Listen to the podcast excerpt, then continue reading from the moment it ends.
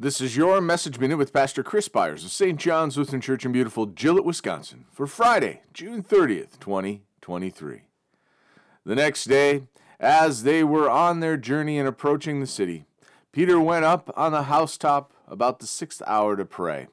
He became hungry and wanted something to eat, but while they were preparing it, he fell into a trance and saw the heavens opened and something like a great sheet descending, being let down by its four corners upon the earth.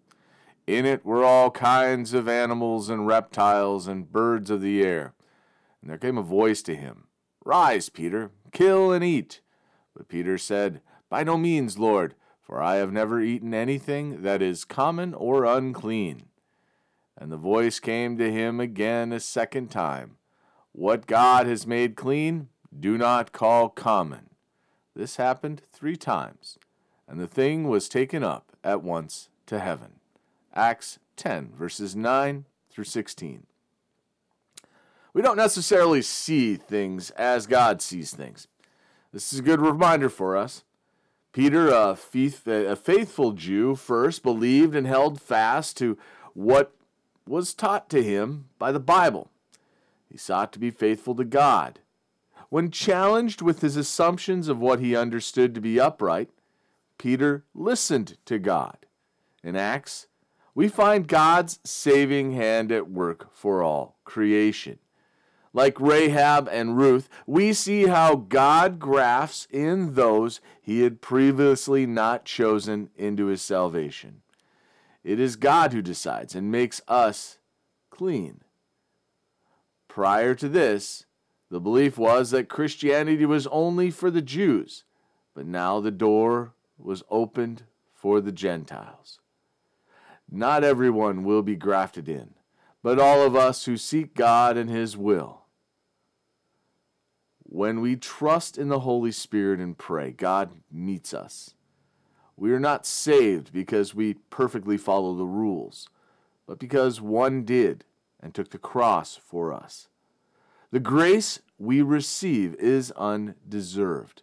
Any that do things contrary to God's will and God's law is unclean and cannot enter into God's glory. But it is only through Christ and his sacrifice that any are made ready and redeemed.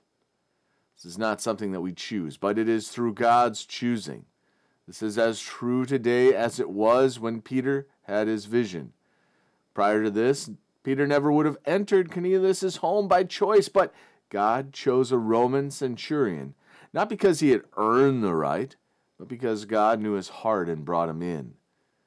We must never, we must ever be mindful of the cleansing work of our Lord and ever be mindful of the cleansing work our Lord does in the hearts of many, and how he restores those the world would see as unclean. This is not done through any work of culture, and does not undo the law of God, but it is a sign of the fulfillment of the law through Christ's sacrifice on the cross for all creation. Let us pray. We thank you, our Heavenly Father, through Jesus Christ, your dear Son, that you have kept us this night from all harm and danger. We ask you to protect us this day also from sin and every evil, that in all we do today we may please you. For into your hands we commend ourselves, our bodies and souls, and all that is ours. Let your holy angel watch over us, that the wicked foe have no power over us. Amen.